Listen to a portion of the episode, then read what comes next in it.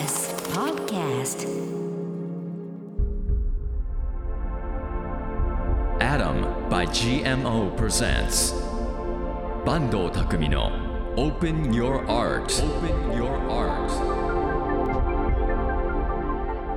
あなたのうちにある好奇心を刺激しアートを解放する30分 Open Your Art こんばんは坂東匠ですさて今日はですねこんな質問が DM で来ましてちょっとご紹介したいと思います。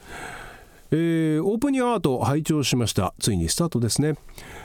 坂東さんを介してアートやそれにまつわる人物語がどう展開されていくのかワクワクです。PS 私も先住民にものすごく惹かれるところがあり山手八幡館へ行くことにしました。知れて嬉しいです。というお便りなんですがそう以前もねこれ初回ですかねお話しさせていただいたんですが僕が感動したアートマコンデ彫刻っていうのがあるんですね。マコンデ彫刻っていうのが、まあ、タンザニア近郊に住んでいるマコンデ族が作っている木彫りの彫刻なんですけれども、まあ、伝統的にね彫刻が盛んでしてもう今からね10年くらい前でしたね。神戸の偉人館山手八幡館っていうね観光名所でした、まあ、有名なのがねサターンの椅子っていうのがあって、まあ、それに座るとこう願い事が叶うなんて言われてるんですが、まあ、僕のお目当てはねサターンの椅子ではございません。入り口を入ってすぐ右側の6畳くらいの部屋があるんですがそこに所狭しともマコンデ彫刻が置いてあるんです。初めてマコネ彫刻を見たその瞬間もう涙が止まらなくなってしまいました。大地から芽吹く精霊のようなものでもありまたね呪物のようなものでもあるんです。人間というよりももう生物生命の謳歌というものをそこに見たのかもしれません。山手八幡館の6畳の部屋には僕は結局ね2時間くらいいちゃったんですけどもう100体くらい並んでいるそのマコンデ彫刻をもう涙を流しながら一つ一つ見ているわけですよ。僕ね興奮しながら歩き回ってしまうっていうね行動に出ました。まあ、原始的であったり自分の概念を吹き飛ばすようなものに出会ったこととか例えばそういうものに触れるとこの習性が出ちゃうんですよね。先日そんな話をちょっとある方にしていたらですね「ああマコンデね」とあうちに20体くらいあるから一つぐらいあげますよ。なんてね言われまして今度頂きに上がることになりました。不思議なアートがつなぐご縁でございます。えー、皆さんはどんなアートに心を動かされますか？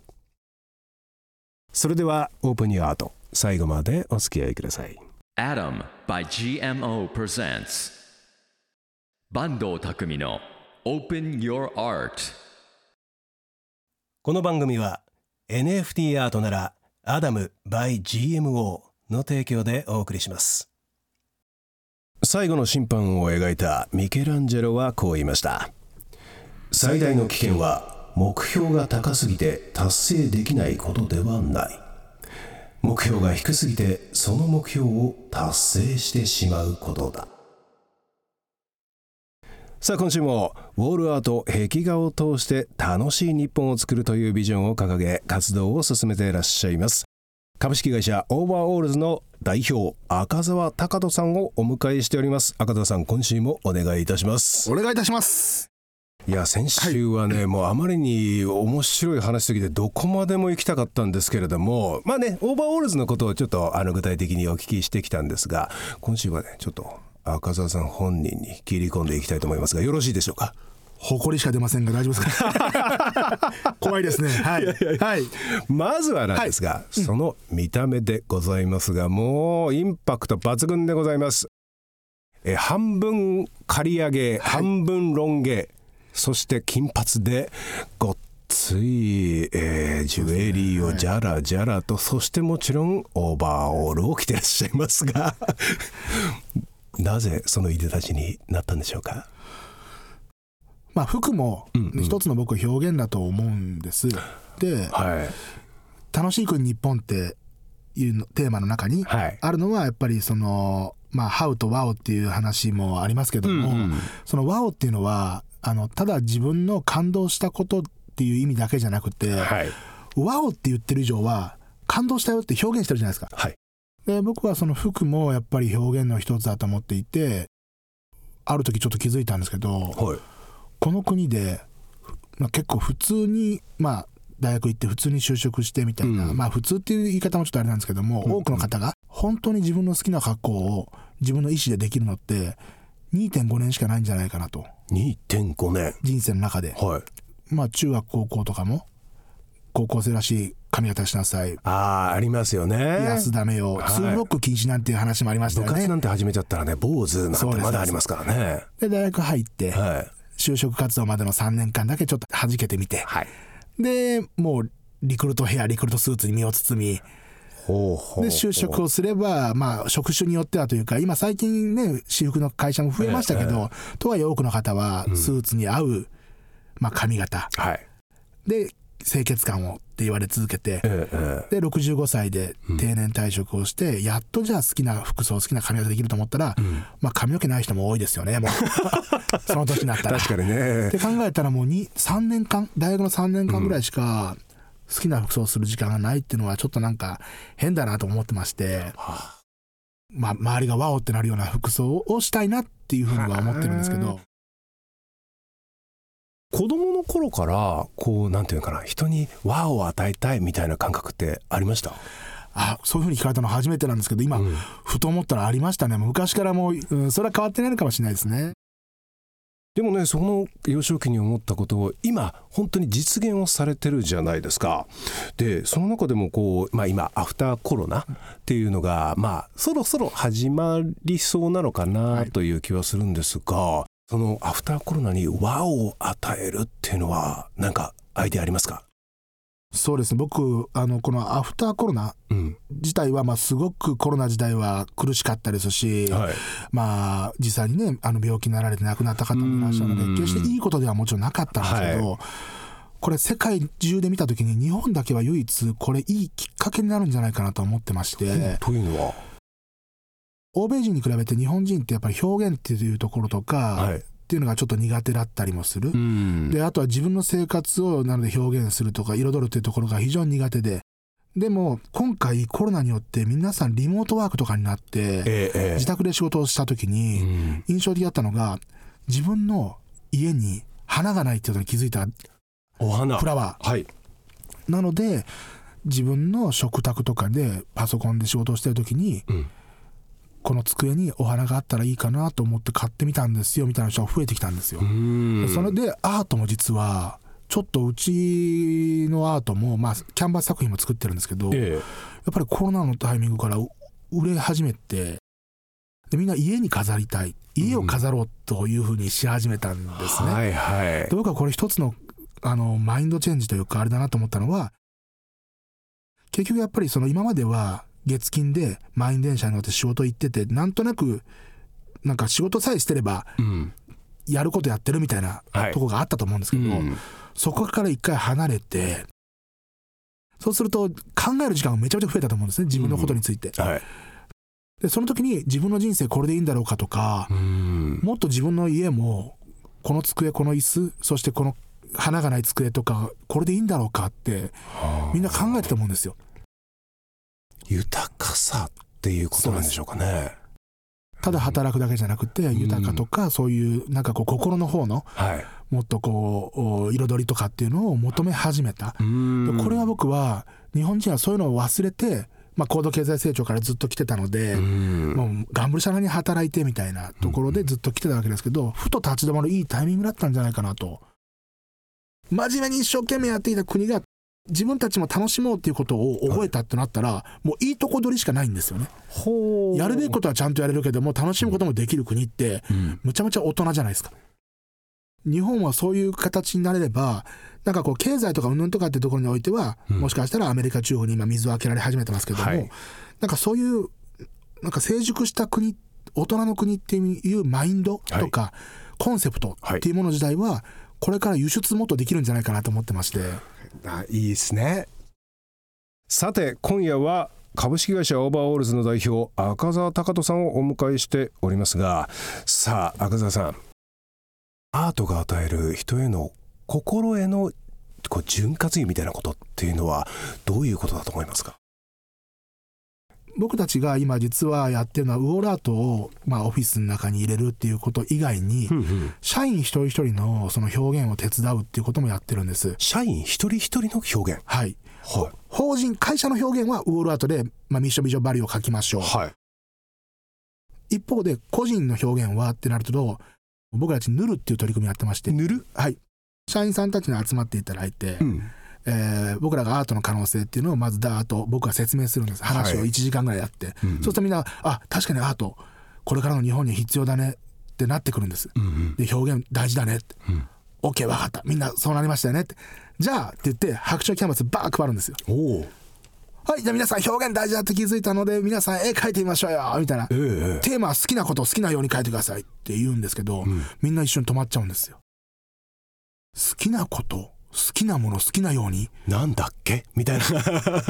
でもうお仕事できる人ほど、ん。普段お仕事っていうのは課題があって課題を解決するっていう答えを出すハウばっかりやってきてるから、え自分のワオなんていうものを見つめることを殺してハウをやり続けてる、うん。まあ、よく言うじゃないですか。あの自分を押し殺すことができる人が優秀だみたいな風潮もあるのでね。はい。仕事の世界では、うん。そういう人ほど停止しちゃってでわざと僕らね長方形のキャンバス配るんですよ。そしたら仕事エリートって言われてる人ほど「すいませんこれ縦ですか横ですか?」って聞かれます。もうそれももうっていう自由にやってくださいと。しいっていうことなんですね。やるとでもだんだん10分ぐらいな経ってやっと描き始めるとみんな止まらなくなってくるんですよ。だって自由に絵を描いたなんて幼稚園以来って言うんですよ。和を与えてますね。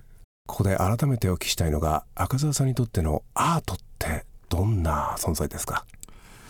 僕にとってのアートはもう、えー生きることだと思ってます。そう思ったきっかけって何ですか？そうです。やっぱり僕はあのまあ生き方っていろいろあると思うんですけど、うん。なんか今の日本のちょっと閉塞感とかを考えるとやっぱり表現みんなできてないんだなと。うん。なので自分を押し殺して生きていくっていうのは押し殺すってまあ殺すっていうきつい言葉が入ってるんですけど、はいなんか死んだように生きるみたいな言葉もあるじゃないですか、はい。ではなくて僕は表現することこそが生きることだとは思っていて自分がこういうことが楽しいんだよこういうふうに思ってるよ。こんな素敵な一面があるんだよみたいなことをみんなが表現できて、で表現ってのは別に議論じゃないのではい。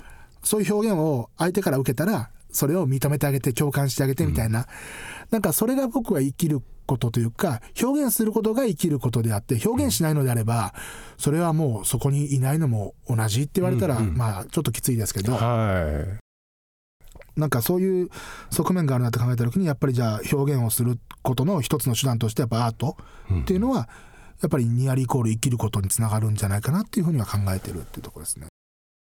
い生きるイコールアートかける NFT かけるウォールアートどんなアイデアがありますか？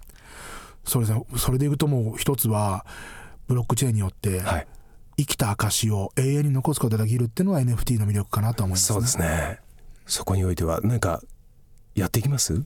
あ僕本当にやりたいと思ってるのでそそれでいくとその双葉の特にあのウォールアートなんかは、NFT に詳しい皆さんにこんなことできるよって教えてもらいたいぐらい、えなんか可能性がありすぎて逆に自分たちでは分かってないところがあるなと思っていて。あこれもちろんですね。あのこのラジオの第1回第2回に、まああのまあ、NFT プラットフォームを作ってらっしゃる GMO さんが、えーと来てくださっていろいろお教えいただいたんですけれども、もうね可能性がありすぎてもう僕の脳がパンクしちゃったんですよ。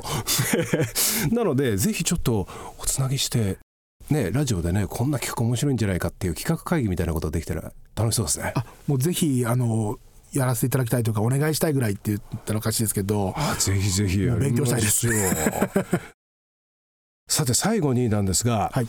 これねゲストにお越しくださった皆様にお聞きしてるんですけれどもズバリ赤澤さんにとってお宝ってありますか？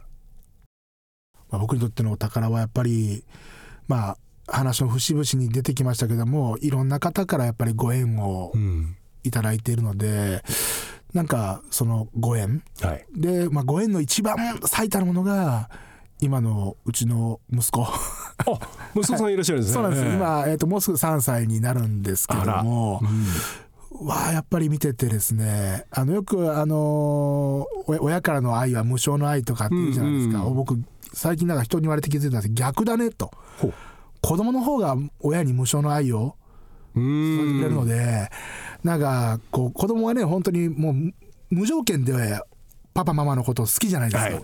なんかもうあれになんかこうやられちゃいますよね。まああれがだからご縁というかそれも一つのご縁というか、うん。なんかそういうものはなんかうんすごく自分の人生の中では宝物かなとは思いますね。お子様が。ということですね。というわけで2週に引き続き株式会社オーバーオールズの代表赤澤岳人さんをお迎えしてお話を伺いました。さあ赤澤さんいかがでしたでしょうか？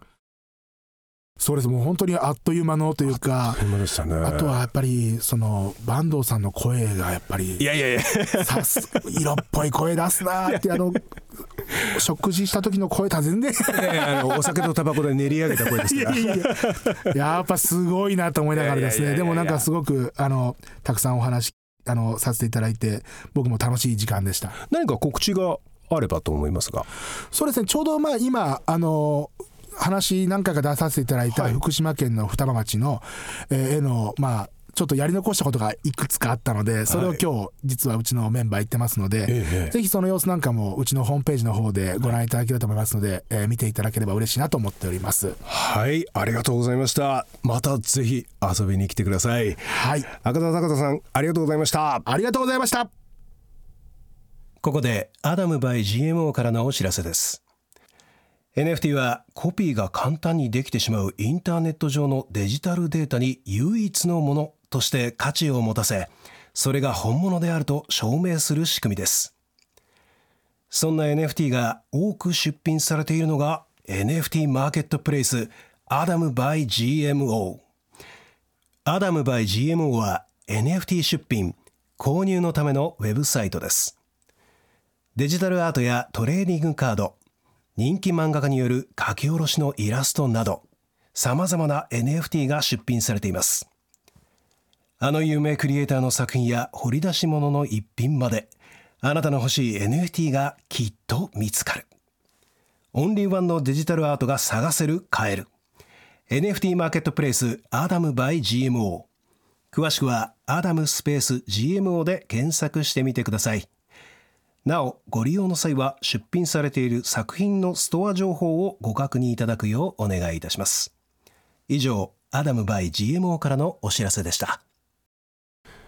バンド匠がお送りしてきましたアダム by GMO プレゼンツ Open Your Art いかがでしたでしょうか？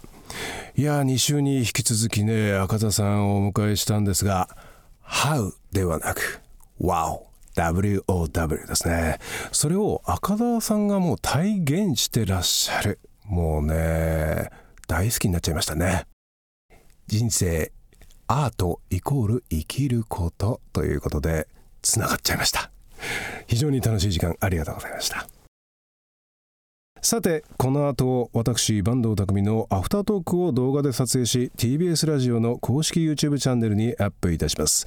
Twitter は「ハッシュタグ #TBS アート」で検索してください。そして皆様からのアートに関するメッセージどしどしお待ちしております。